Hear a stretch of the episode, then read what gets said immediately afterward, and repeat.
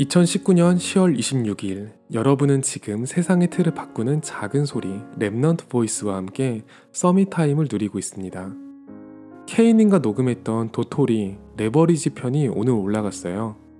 녹음할 때는 저도 그 책을 읽지 못해서 조금 아무 말 대잔치를 했는데요.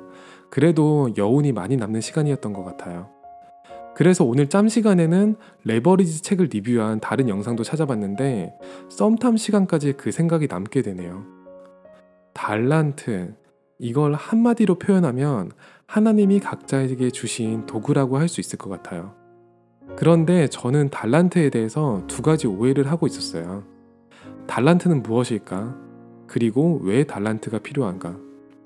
예를 들면 저는 계산이 빠르다는 것을 꽤 오랫동안 제 달란트로 생각하고 있었어요. 그런데 저보다 계산이 빠르고 정확한 사람들이 너무 많은 데다가 그나마도 지금은 컴퓨터가 계산을 다 하는 시대잖아요. 저는 제 달란트를 나의 가치를 증명하는 거, 자기 실현을 위한 도구라고 생각했기 때문에 제가 할 수 있는 것을 남에게 맡기는 건 제 자리를 빼앗기는 거라 생각했고 실제로 그렇게 많은 부분을 빼앗겼어요. 그런데 그리스도라는 레버리지를 가지고 이 세상을 다시 보면 관점이 완전히 바뀌는 거예요.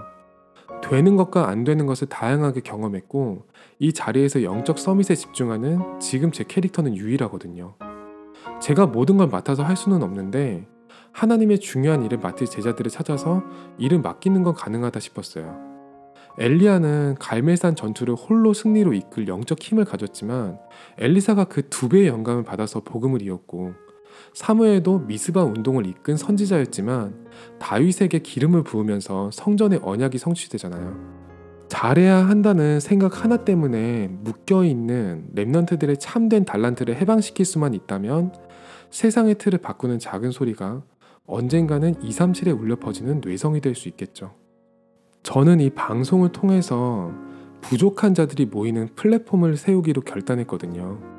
램청자 여러분들도 함께 해주실 거죠?